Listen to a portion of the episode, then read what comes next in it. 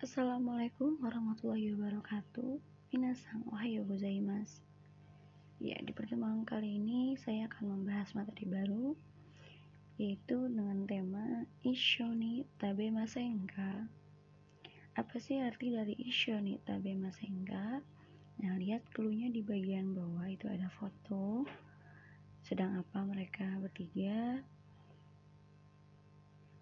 Mereka sedang di sekolah, sedang istirahat ya, makan.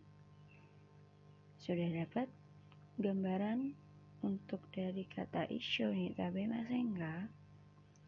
Jika belum, kita lanjut ke slide berikutnya. Mite Kanggai Show. Mari kita lihat bersama. Nah, kalau tadi klunya hanya sebuah gambar tidak begitu jelas, tapi sudah menggambarkan kalau mereka sedang makan, istirahat di sekolah. Nah, gambar yang di slide kedua ini lebih jelas, yaitu dua budaya yang sama, yaitu budaya Jepang. Mereka juga sering mereka itu bukan sering tapi memang diwajibkan membawa bento atau makan siang sendiri di sekolah yang tidak menyediakan makan siang. Nah, kalau memang sekolah tidak menyediakan makan siang seperti SMP dan SMA, biasanya yang menyediakan makan siang hanya SD. Tapi ada beberapa SMP dan SMA yang menyediakan makan siang juga. Nah, untuk di Indonesia juga sama, tapi tidak mewajibkan. Cuma rata-rata anak sekolah SMP dan SMA masih membawa bento atau makan siang sendiri ke sekolah untuk makan siang sendiri. Nah, di tempatnya pun hampir sama. Ya. Lihat di budaya bahasa Jepang itu mereka juga makannya di kelas, mejanya di putar untuk membuat satu lingkaran makan bersama di Indonesia juga sama bedanya di Indonesia juga mereka nggak di kelas saja tapi mereka yang di kantin ada yang di depan kelas ada yang di tangga atau ada di dekat lapangan ya kan? Banyak sekali tempat yang bisa dijadikan untuk makan siang di sekolah. Kita lanjut ke slide berikutnya. Nah di sini kalian sudah pasti menebak, sudah bisa menebak apa yang akan kita pelajari hari ini.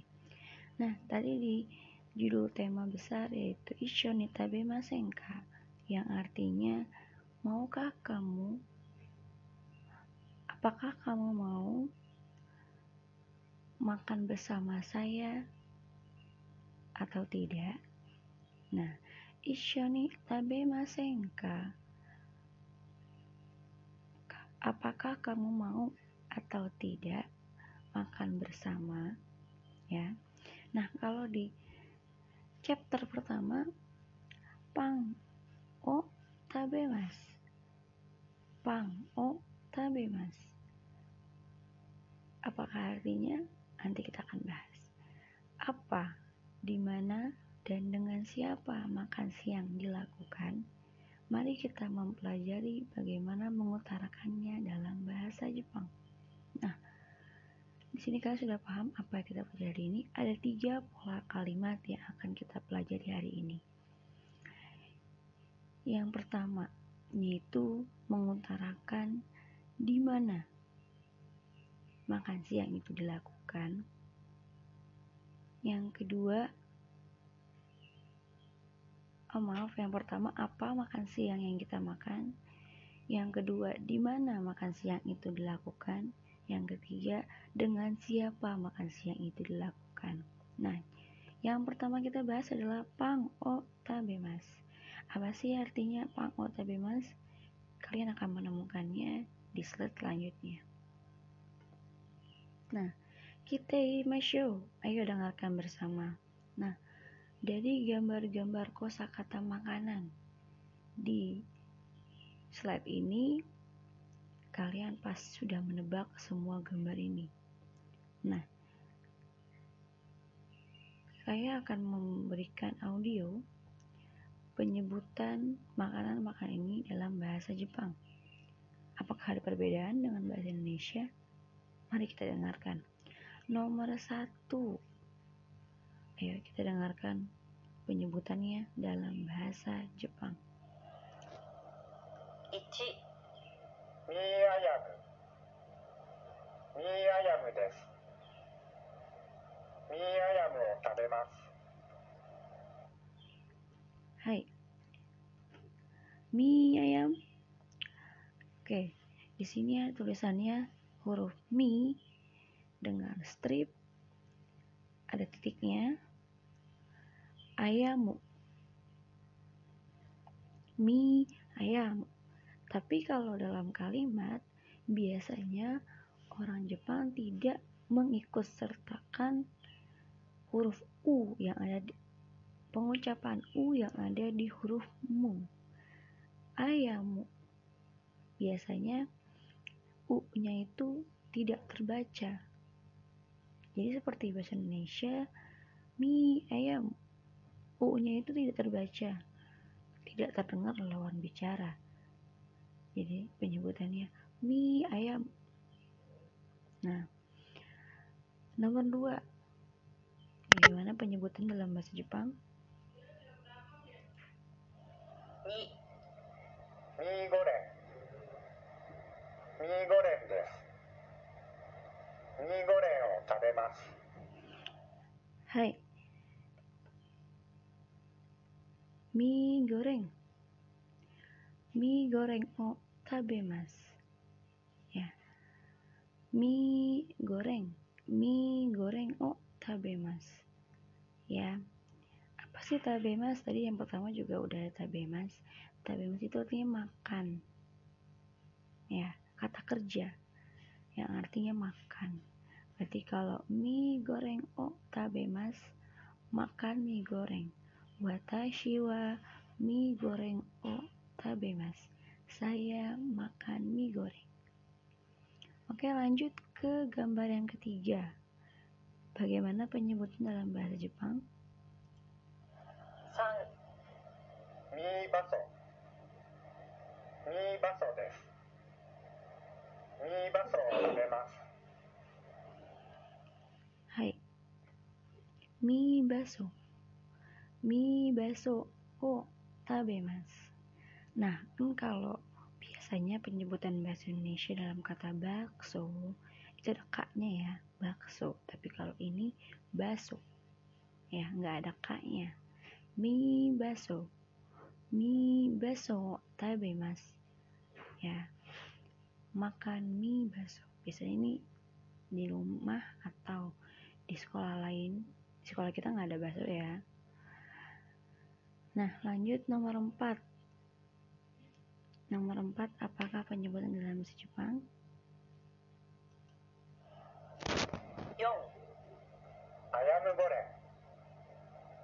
アヤムゴレンです。アヤムゴレンを食べます。 Ayam goreng. Ayam goreng des. Ayam goreng o tabemas. Sama seperti penyebutan di makanan nomor satu, mie ayam. Nah, di kata ayam, U-nya tidak terbaca. Walaupun kalau kalian mau nulis dalam tulisan, tetap tulis ayamu. Ya. Jadi kalau diucapkan U-nya tidak terbaca, tapi jika dalam tulisan, tetap tulis pakai mu. Ayam goreng. Ayam goreng. Oh, tabemas. Watashi wa ayam goreng. Oh, tabemas. Saya makan ayam goreng. Oke, lanjut ke gambar nomor 5.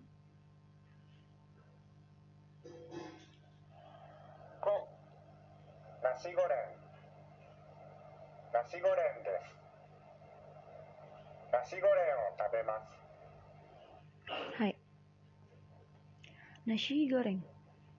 Nasi goreng des. Nasi goreng o tabemas. Nasi goreng. Oke, lanjut ya. Ke nomor 6. Gambar nomor 6. Apa penyebutan dalam bahasa Jepang? 6パン パ パンです。パンを食べます。 Hai. Pang. Kejawab ya yang judul chapter nomor satu tadi. Pang o tabemas. Makan roti. Jadi pang itu roti. Nah, dari semua kosakata yang ada diberikan dalam PowerPoint ini ada beberapa yaitu ada enam makanan-makanan yang biasanya dimakan saat makan siang di sekolah. Nah, pasti ada pertanyaan-pertanyaan. Yang pertama mungkin kalian ada yang bertanya, kenapa semuanya menggunakan huruf katakana? Nah, makanan-makanan yang ada di kosakata ini bukanlah makanan-makanan yang dari negara Jepang. Makanya tulisannya semuanya menggunakan katakana.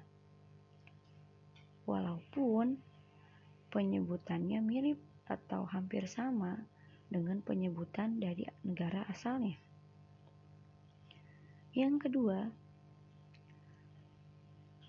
mengapa bahasa Jepangnya atau penyebutan dalam bahasa Jepang dari makanan-makanan tersebut sama dengan penyebutan dari negara asalnya atau nama dari negara asalnya. Nah, lagi-lagi budaya. Nah, budaya negara asal yang paten. Ya, maksud saya yang paten adalah di negara orang lain selain orang dari negara asalnya tidak membuat ini. Nah, sekarang saya tanya, ayam goreng memang ada di Jepang, tapi ayam geprek memang ada di Jepang? Tidak ada. Ayam goreng ya ayam goreng, mungkin pengolahannya berbeda. Nah, oke, okay. seperti juga makanan Jepang yang ada di Indonesia seperti takoyaki, sushi, sashimi. Namanya tetap dari bahasa Jepang, sushi. Tidak dirubah menjadi nasi kepal atau nasi bulat-bulat. Sashimi tidak diganti dengan ikan mentah. Takoyaki tidak diganti dengan bulatan gurita. Okonomiyaki tidak diganti dengan bawang versi Jepang tetap namanya okonomiyaki, tetap takoyaki, tetap sushi, dan tetap sashimi. Ya, jadi dalam soal makanan, mau di mana pun negaranya, tetap disebutkan sesuai dengan nama dari negara asalnya. Nasi goreng kalau kalian bawa ke Jepang namanya tetap nasi goreng. Ya. Oke, itu adalah pembahasan bagaimana bisa penyebutan makanan ini sama dengan negara asalnya walaupun ditulis dengan huruf bahasa Jepang. Oke, kita lanjut ke slide berikutnya. Nah, sebelum itu saya balik ke slide yang tadi. Saya ingin menjelaskan pola kalimat apa yang kita pelajari dalam slide ini atau dalam chapter yang pertama yaitu penyebutan atau menjelaskan apa yang kita makan. Pertanyaannya adalah Nanio tabe maska? Nanio tabe maska? Apa yang dimakan?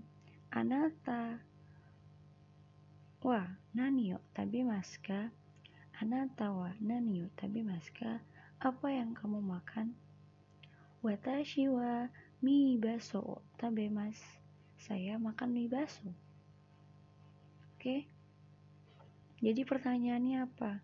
Pertanya apa pertanyaan untuk menanyakan apa yang dimakan? Nani wo tabe masuka? Nani wo tabe masuka? Apa yang dimakan atau mau ditambahkan dengan anatawa? Nani wo tabe masuka? Apa yang kamu makan? Misalnya dijawab, Watashi wa pang wo tabemas. Saya makan roti.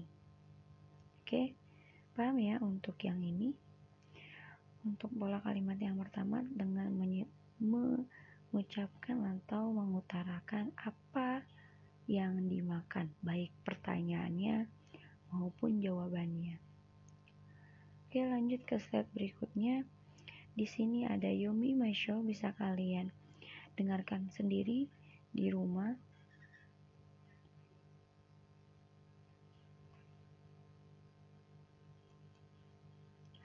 Lanjut. Oh, enggak, yang tugas ini sebenarnya ada fotonya. Tapi ada di buku saya, tidak ada di PowerPoint ini. Oke. Ini hanya buku menu, jadi gambar-gambarnya yang digunakan adalah gambar-gambar yang tadi ada di PowerPoint, tapi diacak dengan jawabannya adalah tulisan dari bahasa Jepang tersebut. Nasi goreng tulisan dalam bahasa Jepang seperti apa? Oke, kita lanjut ke slide berikutnya. Kitei masho. Dengarkan baik-baik atau dengarkan bersama. Nah, kalau tadi kita membahas apa yang dimakan, nah kalau sekarang kita akan membahas di mana makan siang itu dilakukan. Nah, di situ nomor satu ada gambar Kira-kira di mana gambar tersebut? Yang pasti ini di sekolah ya. Tempat-tempat bagian dari sekolah. Nah, nomor satu. Kita dengarkan. Ichi. Kantin. Kantin desu. Kantin de tabemasu. Hai. Perhatikan ya setiap audio yang diputar Nah, untuk kosakata tempat nomor satu yang biasa dijadikan untuk makan siang, tempat makan siang. Kantin, kantin des, kantin de tabemas. Ingat pola kalimatnya, kantin de tabemas. Kalau tadi menggunakan partikel wo, pang wo, tabe mas kalau sekarang karena ini tempat di yang artinya di menggunakan partikel D kantin D tabe mas makan di kantin. Oke nomor dua dari gambar kalian sudah tahu bahasa Indonesia nya yaitu ruang kelas. Ada yang masih ingat ruang kelas bahasa Jepangnya apa? Kalau tidak dengarkan audionya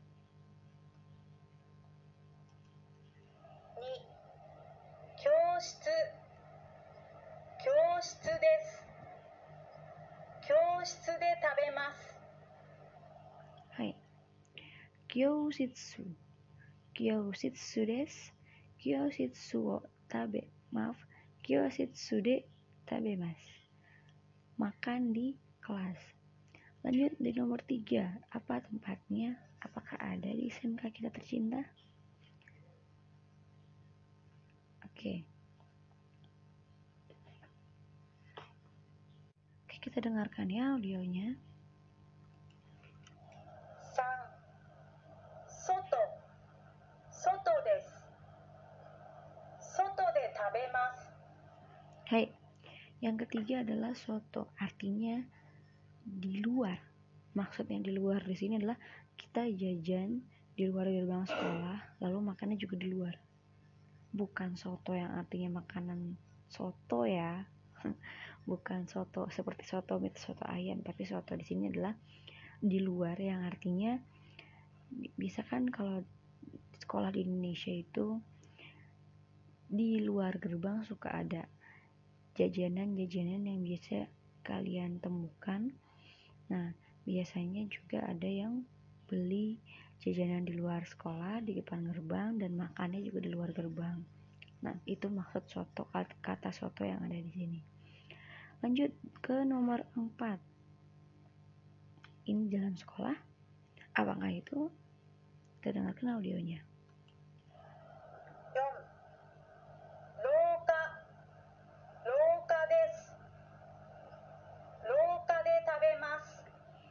Hai, rouka.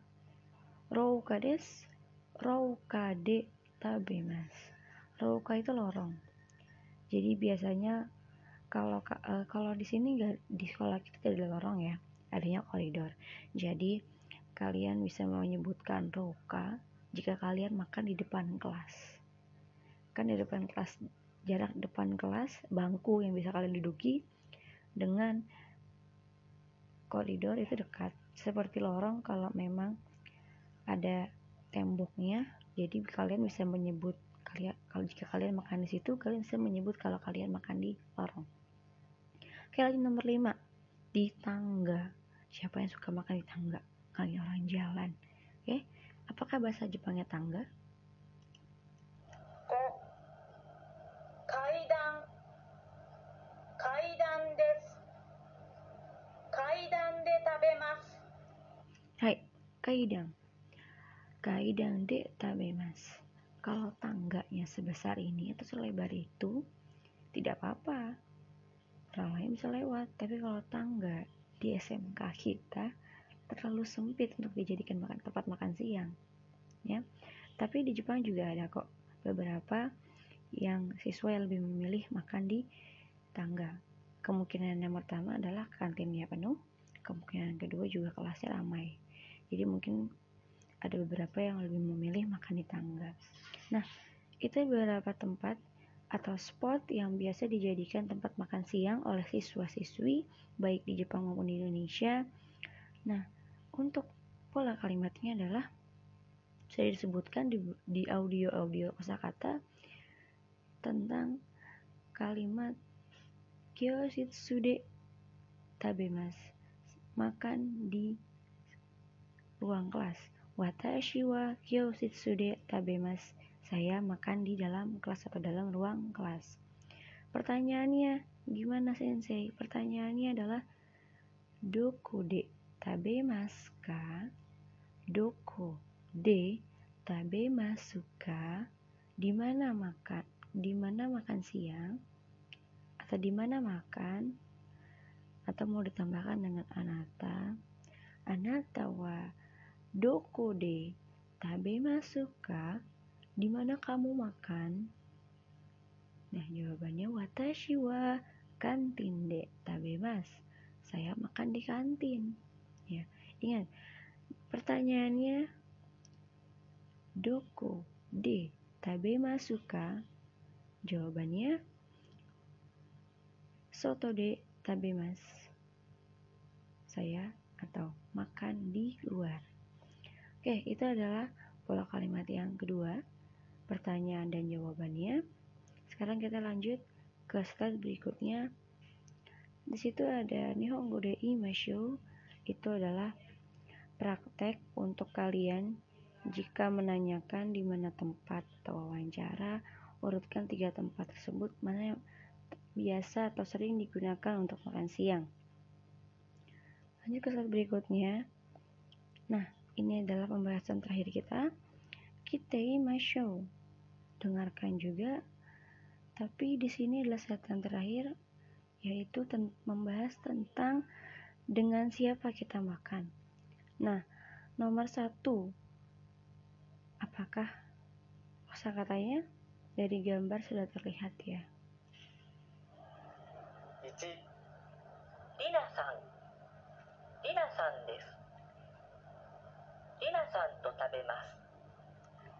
Hai, kalau yang kalimat pertama menggunakan partikel wo. Kalimat kedua menggunakan partikel d untuk tempat. Nah, di pola kalimat yang ketiga kita akan menggunakan to yang artinya dengan atau bersama. Nah, oke okay, yang, yang tadi kata yang pertama Rina sang Watashi wa Rina sang to tabemas. Saya makan bersama Rina. Atau berarti jadinya berdua.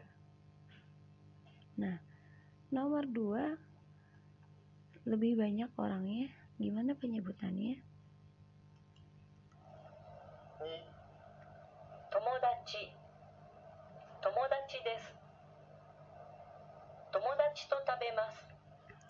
Hai, tomodachi tomodachi to tabemas Watashi wa tomodachi to tabemas. Saya makan bersama dengan teman-teman.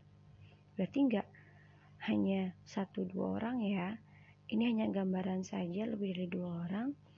Di dalam kantin atau dalam kelas kita bisa membuat lingkaran bareng-bareng dengan teman-teman sekelas bisa lebih dari tiga orang dong pastinya nah berarti maka disebut tomodachi nah yang ketiga sudah nebak dong dia sendiri gimana penyebutan dalam bahasa Jepangnya?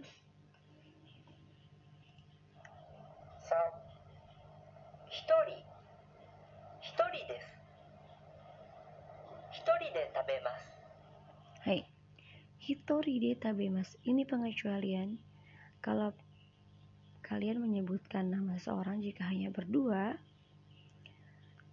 terus seperti kosakata yang pertama, Rina sang to tabema saya makan dengan Rina. Yang kedua, Tomo Cito tabema saya makan dengan teman-teman. Nah, kalau kalian sendirian, Watashi wa hitori de tabemas tidak menggunakan to. Ya. Karena ya sendiri mau sama siapa atau dengan siapa tidak perlu menggunakan to karena to itu berarti dengan atau bersama ya sendiri dia jadi tidak bersama siapa pun atau dengan siapa pun hitori de watashi wa hitori de tabemas saya makan sendirian nah bagaimana pertanyaannya kalau tadi kan jawabannya udah dibahas. Rina sang to tabemas, watashi wa rina sang to tabemas. Saya makan dengan Rina. Watashi wa tomodachi to tabemas. Saya makan dengan teman-teman. Yang pilihan ketiga, watashi wa hitori de tabemas. Saya makan sendirian. Nah, itu adalah beberapa jawaban untuk satu pertanyaan. Itu ada tiga pilihan jawaban ya tadi bersama dengan seseorang itu berdua sebutkan namanya kalau bareng-bareng sebut dengan tomodachi kalau sendiri sebut dengan hitoride nah pertanyaannya gimana untuk jawaban-jawaban yang ada di slide ketiga ini slide terakhir Dari to tabe masuka. dare to tabe masuka. dengan siapa kamu makan anata wa dare to tabe masuka. anata wa dare to tabe masuka. kamu makan dengan siapa Nah, jawabannya bisa kalian pilih sesuai dengan kenyataan ya. Pilihannya ada tiga. Oke, sampai di sini pertemuan kita. Silahkan kalian buat contoh dari tiga percakapan yang pertama apa yang dimakan yang kedua di mana kalian makan yang ketiga dengan siapa kalian makan nah kalian buat contoh di kolom komentar yang paling sering jadi apa yang apa yang sering kalian bawa saat makan siang kalau kalian bawa makan bawa makan dari rumah apa yang sering kalian bawa nah di mana? Nah, di mana tempat atau spot yang sering kalian gunakan untuk makan siang? Yang ketiga, dengan siapa kalian paling sering makan? Jadi, oh saya makan dengan uh, dengan dengan Miss Ruani misalkan kalau saya. Oh, berarti saya lebih sering dengan Miss Ruani, saya dengan Miss Ruani.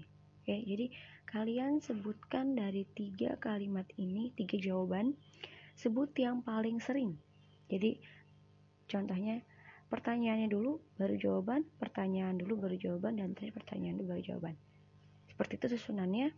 Tapi jawab dengan jawaban yang paling sering. Paling sering kalian bawa untuk makan siang paling sering kalian gunakan untuk makan siang dan paling sering dengan siapa kalian makan siang. Oke? Ja kore dewa karimasta taka ja ijo des otsukare sama desta mata raishu. Wassalamualaikum warahmatullahi wabarakatuh.